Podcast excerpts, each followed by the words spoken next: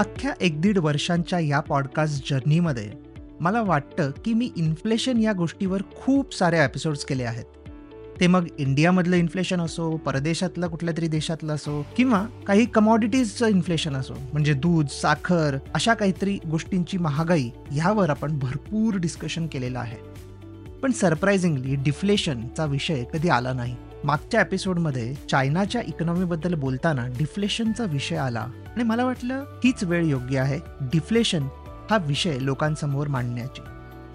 Inflation म्हणजे महागाई, म्हणजे किमती वाढणं. हे का प्रॉब्लेमॅटिक आहे हे मी तुम्हाला सांगायला नको, पण डिफ्लेशन म्हणजे किमती जेव्हा घसरत आहेत, सुरुवातीला एकदम भारी वाटू शकतं, पण नंतर ते फार त्रास देतं. तर का, कसं, कशाला, असे सगळे प्रश्न असतील. तर या सगळ्या प्रश्नांची उत्तरं या एपिसोडमध्ये मी तुम्हाला सांगणार आहे. So let start.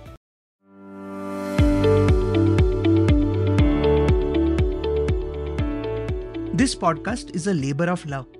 हा पॉडकास्ट मला प्रोड्यूस करायला जेवढी मजा येते तेवढंच आय होप तुम्हालाही ऐकून याचा उपयोग झाला असेल. तर आता तुम्ही या पॉडकास्ट प्रोडक्शनमध्ये माझी साथ देऊ शकता.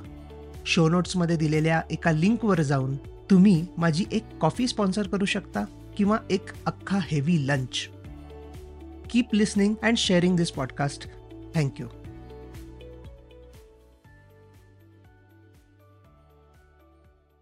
विचार करा की रोज एखाद्या वस्तूची किंमत घसरतीये. काय वाटेल? खूप भारी वाटेल ना, की वा, हे म्हणजे खूपच भारी गोष्ट आहे की रोज वस्तूंची किमती घसरत आहेत. एकदम मस्त. खरं आहे, सुरुवातीला आपल्याला खूप मजा येईल. आपण कदाचित एखादी गोष्ट एका क्वांटिटीमध्ये हवी असेल तर आपण ते दोन तीन अशा क्वांटिटीजमध्ये घेऊ, मजाच येईल, राईट.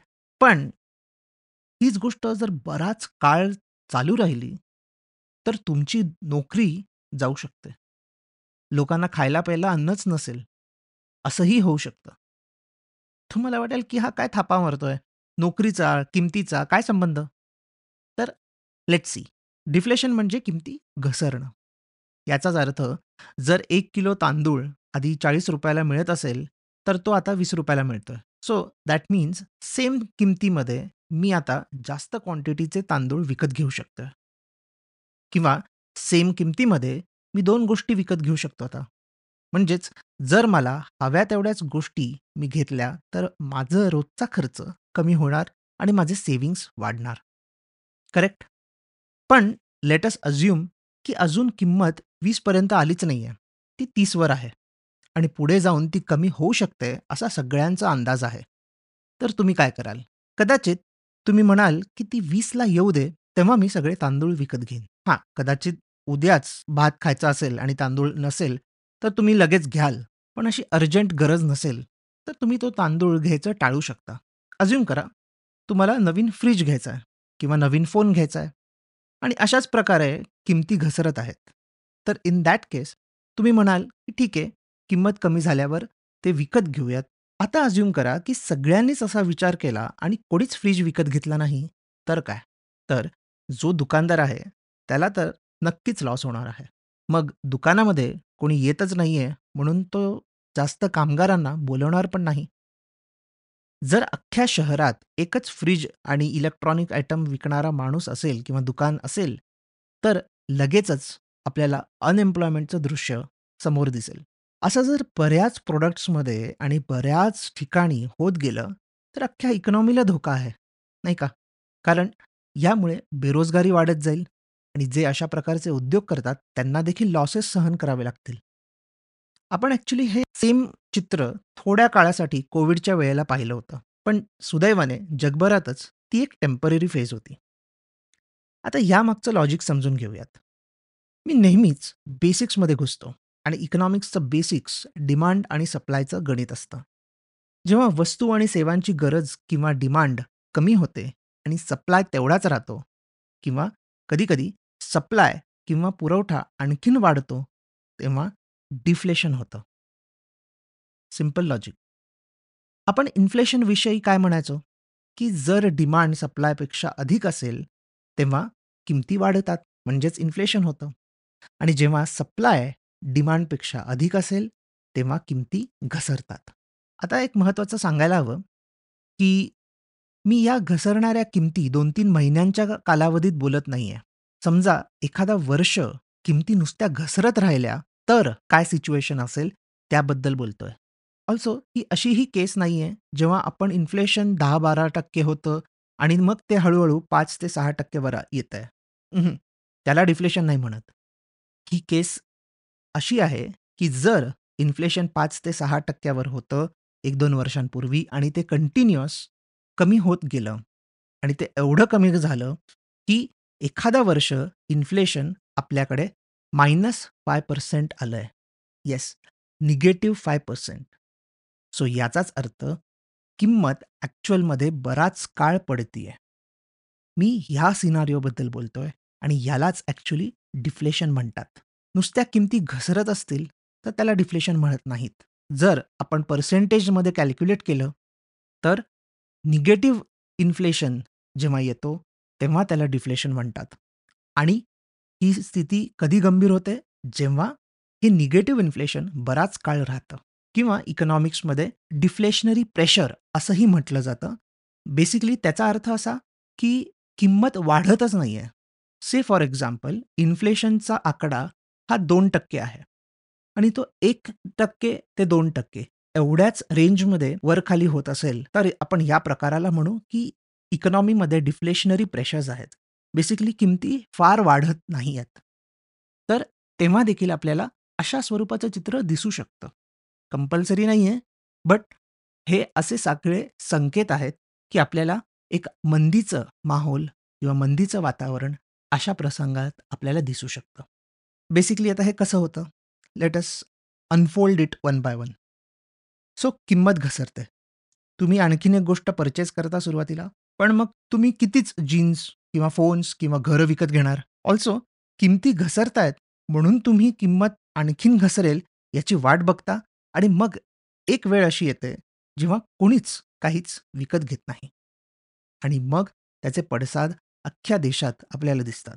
जसं मी आधी म्हटलं त्याप्रमाणे हळूहळू सगळ्याच गोष्टींची डिमांड कमी होत जाते आणि मग एक मंदीचं वातावरण निर्माण होतं. हळूहळू जेवढी माणसं कामाला असायची त्यांची गरज भासत नाही आणि म्हणून बेरोजगारी वाढायला सुरुवात होते.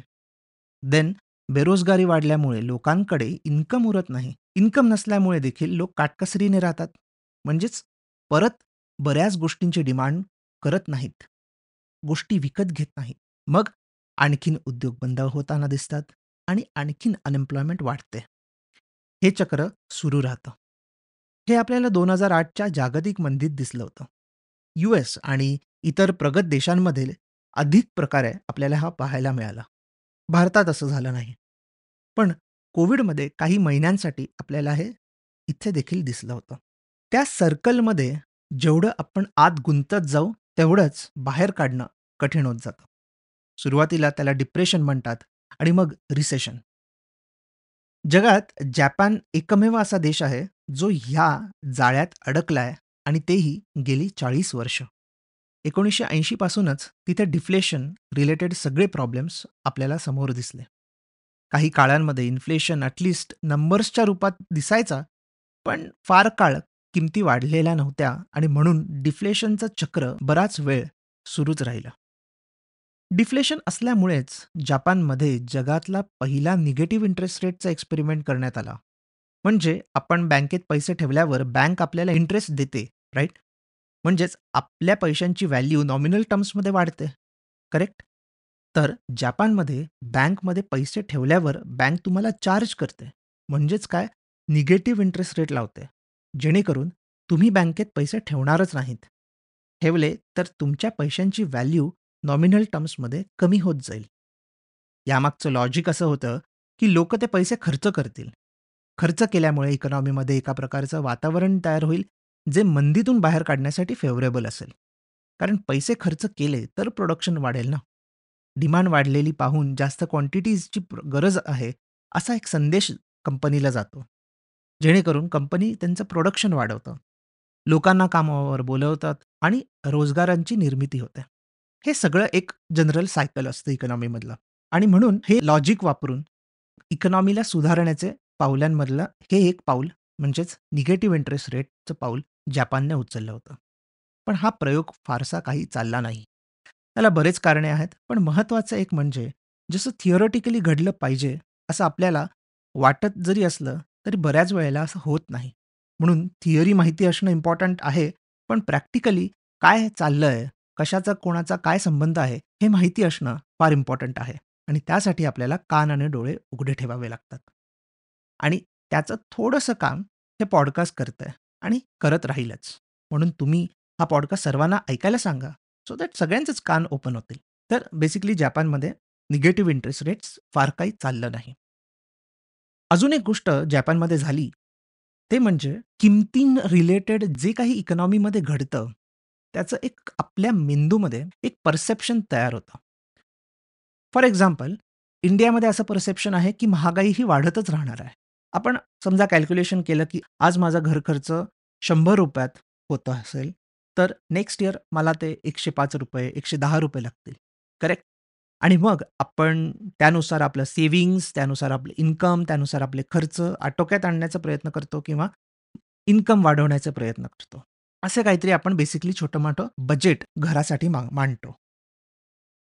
पण समजा तुमच्या डोक्यात असं असेल की प्राइसेस आता वाढणारच नाही आहेत, मग तुमचं परसेप्शन काय असेल? शंभर रुपये यावर्षीचा खर्च असेल, उद्या समजा नव्वद रुपयेच खर्च असेल तर तुम्ही स्वतःचं इन्कम वाढवण्याचे प्रयत्न करणार नाहीत. एक्सपेंडिचर तर ऑलरेडी कमीच होणार आहेत, त्यामुळे तुम्ही त्याची काळजी जास्त घेणार नाही. तुमच्याकडे भरपूर सेव्हिंग्ज वाढतील. आणि म्हणूनच जपानने ते निगेटिव्ह इंटरेस्ट रेट सुरू केलं की बेसिकली तुम्ही बँकमध्ये एफ डीमध्ये ठेवूच नका, तुम्ही ते पैसे काढा आणि खर्च करा. त्याचा अजून एक इम्पॅक्ट काय होतो, फॉर एक्झाम्पल तुम्ही दरवर्षी इन्क्रीमेंट मागता, राईट, तुमच्या मॅनेजरकडे की मला थोडं प्रमोशन दे, मला काहीतरी इन्क्रीमेंट दे. मग जेव्हा आपल्याकडे लेटर येतं की ओ तुम्हाला हे एवढं एवढं इन्क्रीमेंट मिळालं आहे, युजली काय दोन चार टक्के असतं, आणि मग तुम्ही नाराज होता आणि मग तुम्ही बॉसचं बिचिंग वगैरे करायला सुरुवात करता, राईट. पण जपानमध्ये काय आता सिच्युएशन झालेली ही आत्ताची गोष्ट नाही आहे, ही थोडी कोविडच्या आधीच्या सगळ्या गोष्टी आहेत. आत्ता कोविडनंतर थोडंसं त्यांच्याकडे पण इन्फ्लेशन व्हायला लागलं आहे, बट हे सगळं मी बोलतो आहे ते कोविडच्या आधीची गोष्ट आहे.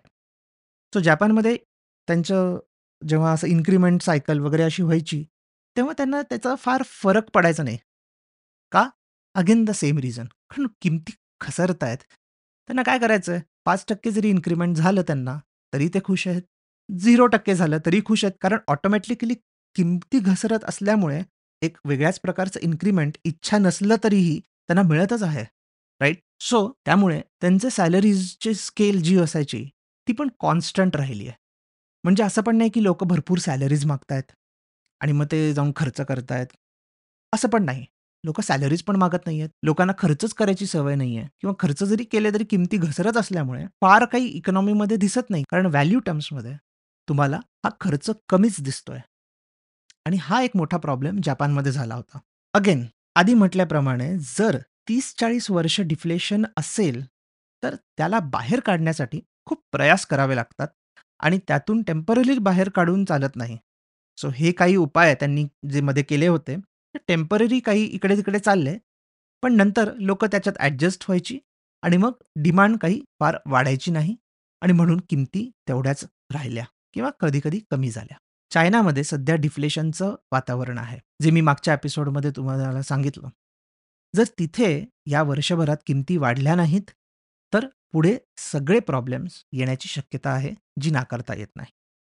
आता China will turn into new Japan असं लोक म्हणत आहेत. तर ह्याची कारणे काय आहेत ते एक महत्त्वाचं कारण जे इथे अधोरेखित करायला आवडेल ते म्हणजे एजिंग पॉप्युलेशन. तिकडचं पॉप्युलेशन, तिकडचं डेमोग्राफिक्स जे आहे ते बदलत आहे. चायना कोणेके काळी आपण जसं यंग इंडिया आत्ता आहोत तसं ते यंग चायना होतं आणि तेव्हा त्यांची एक फेज होती. जपानमध्ये on the other hand world war two नंतर त्यांनी भरपूर प्रगती केली.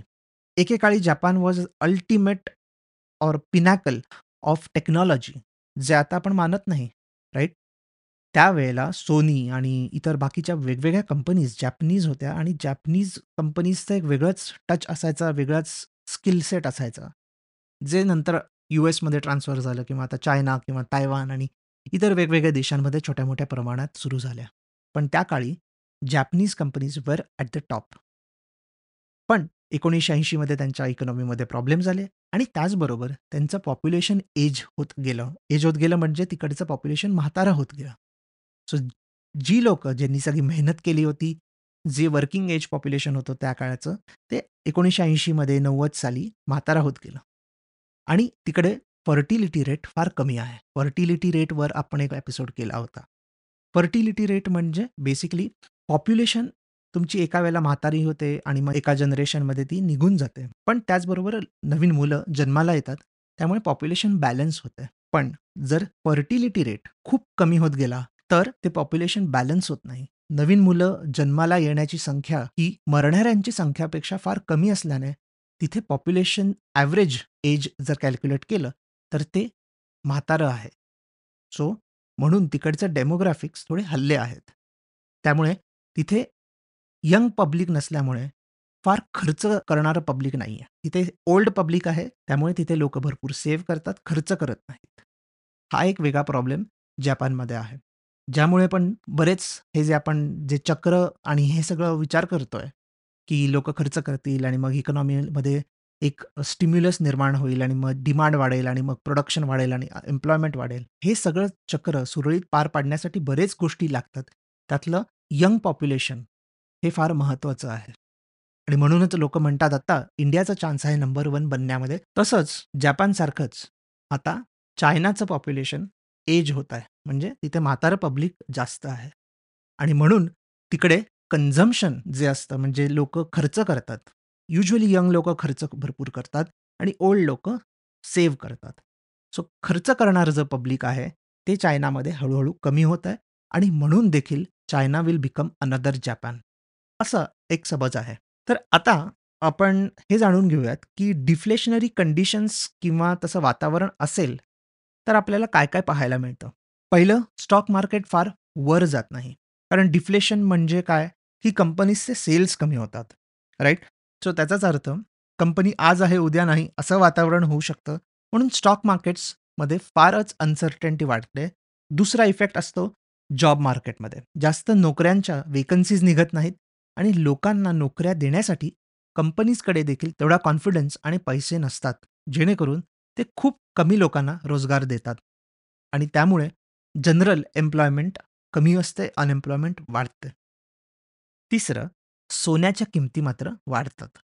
सो लोकांकडे जो काही पैसा आहे तो सोन्यात इन्व्हेस्ट करतात त्यावेळेला, कारण तेच सर्वात सेफेस्ट असेट असतं. सो इन्फ्लेशन किंवा महागाई ही वाईट असते, पण ॲटलिस्ट ती वेळेत थांबवता येते आणि थांबवली तर प्रॉब्लेमॅटिक नसते, उलट इकॉनॉमीला चालना देते. म्हणूनच सेंट्रल बँक्सना इन्फ्लेशन थोड्या प्रमाणात चालतं. आता फॉर एक्झाम्पल आर बी आयचं देखील दोन ते सहा टक्के इन्फ्लेशन असण्याचं मॅन्डेट आहे, त्यामुळे दोन टक्क्यापेक्षा कमी जर आपल्याकडे इन्फ्लेशन दिसलं, जे अजून कधीच झालेलं नाही आपल्याकडे, पण जर झालं तर तुम्हाला असं दिसेल की इकॉनॉमीला बूस्ट करण्याचे वेगवेगळे प्रयत्न आर बी आय आणि गव्हर्नमेंट करत राहतील. पण आर बी आयचं मॅन्डेट आहे की सहा टक्केपेक्षा जास्त दीर्घकालीन इन्फ्लेशन आपल्याकडे राहू शकत नाही आणि ते कमी करण्याचा त्यावेळेला प्रयत्न करतात. तर दोन ते सहा हे असं मॅन्डेट आहे की तेवढ्या रेंजमध्ये प्राईस फ्लक्च्युएशन्स चालतील. ते उलट गरजेचं आहे, इकॉनॉमीला थोडं चालना देतात. पण आपल्याकडे युजली इन्फ्लेशनरी एन्व्हायरमेंट असल्यामुळे आपल्याकडे आपण असंच चित्र पाहिलं आहे की किंमत वाढली आहे म्हणून एक्सपोर्ट्सवर बंधनं आणली आहेत किंवा लोकांना साठेबाजी करण्यापासून प्रवृत्त करतायत वगैरे वगैरे, असे काही गोष्टी होताना आपल्याला दिसतात, जे मी दोन तीन एपिसोड्सपूर्वी बोललो होतो. त्यामुळे इन्फ्लेशन कंट्रोल करणं, त्यावर कसा ताबा ठेवायचा, याचे सगळे मेकॅनिझम्स इन जनरलच जगात सर्वांनाच माहिती आहे, नीट माहिती आहे. प्रत्येक देशात वेगवेगळ्या गोष्टी चालतात, त्यानुसार प्रत्येक देश त्यांचे त्यांचे वेगवेगळे एक्सपेरिमेंट्स आणि वेगवेगळ्या स्ट्रॅटेजीज अवलंबत. पण डिफ्लेशनशी कसं डील करायचं याची तयारी कोणत्याच देशाची फारशी नाही आहे आणि त्यामुळे एखाद्या वेळेस महागाई थोडा काळ परवडते, पण डिफ्लेशन किंवा किमती घसरणं फारसं परवडत नाही आणि त्यामुळे कुठलाच देश त्या वाटेला जात नाही. त्या वाटेला जायची इच्छा कोणाचीच नसते, बट यू नेवर नो कधी काय होईल. अनेक प्रगत देशांमध्ये सध्या डिफ्लेशनरी प्रेशर्स होते, ॲटलिस्ट कोविडच्या आधी. पण कोविड आणि त्यानंतर सर्व देशांमध्ये इंटरेस्ट रेट्स कमी केल्यामुळे आता इन्फ्लेशन आहे. पण तुम्ही त्यांचे इन्फ्लेशन रेट्स कोविडपूर्वीचे जर पाहिले तर ते एक टक्का अर्धा टक्का असे काहीतरी होते.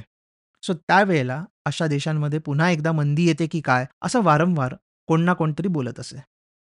पण आता सगळीकडेच महागाई आहे. इवन जपानमध्ये पण तिकडे किमती वाढतात. पण चायनामध्ये मात्र डिफ्लेशन आहे. देर आर चान्सेस की तिकडचं पण हे डिफ्लेशनरी वातावरण निघून जाईल आणि इन्फ्लेशन होईल. कारण जो एजिंग फॅक्टर वगैरे मी म्हटलं, इट इज नॉट लाईक की अचानक लोक मेली आहेत आणि अचानक सगळेच म्हातारे झालेत. त्या गोष्टीला थोडा वेळ द्यावा लागतो. प्लस चायना ही ऑलरेडी एक प्लस चायना हे एक जगातली एक मोठी फॅक्टरी आहे आणि कधी ना कधीतरी लोकांना चायनाची गरज भासणार आहे परत. आणि बऱ्याच प्रमाणात इन जनरल चायनाच्या इकॉनॉमीमध्ये आपल्याला थोडेसे सुधारणा दिसत आहेत. जर चायनामध्ये डिफ्लेशनरी वातावरण निघून गेलं, चायनाची इकॉनॉमी चांगली झाली, तर हे ॲक्च्युली भारतासाठी आणि बऱ्याच देशांसाठी चांगला सिग्नल असणार आहे. नेक्स्ट इयरमध्ये आपल्याला असं दिसू शकतं की चायनामध्ये इन्फ्लेशनरी इन्व्हायरमेंट सुरू झालेलं आहे आणि हळूहळू चायना डिफ्लेशनच्या बाहेर पडलं आहे. हे कदाचित आपल्याला दिसू शकतं. हू नोज, बट असा एक अंदाज आहे. सो हा होता आजचा आपला एपिसोड डिफ्लेशनवर. तुम्हाला कसा वाटला हे मला नक्की कळवा. यात आणखीन कोणत्या प्रकारे आणि कशा संदर्भात हा मुद्दा ऐकायला आवडेल हे देखील मला कळवा. आणि जाता जाता एक फूड फॉर थॉट, तो म्हणजे इन्फ्लेशनला महागाई असा शब्द मराठीत आहे, पण डिफ्लेशनला मात्र असा वेगळा शब्द नाही आहे. असला तर मला सांगा, बट मला तरी वाटतं की कुठलाच शब्द असा नाही आहे. तर ह्यामागचं कारण काय असू शकतं? पूर्वीच्या काळात महाराष्ट्रात कधीच डिफ्लेशन झालेलं नाही आहे का? आणि जर तुम्हाला नवीन शब्द द्यायचा असेल डिफ्लेशनसाठी, तर तो काय ठेवाल हे मला नक्की कळवा. सी यू सून.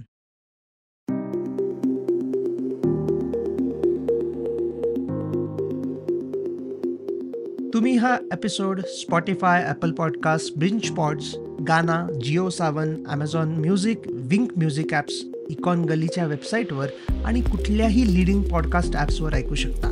मी दर सोमवारी नवीन एपिसोड घेऊन येतो. तुमचा फीडबॅक आणि सजेशन्स शो नोट्समध्ये दिलेल्या माझ्या ब्लॉग, लिंक्डइन किंवा ट्विटर अकाउंट्सवरून मला नक्की कळवा. See you in the next week.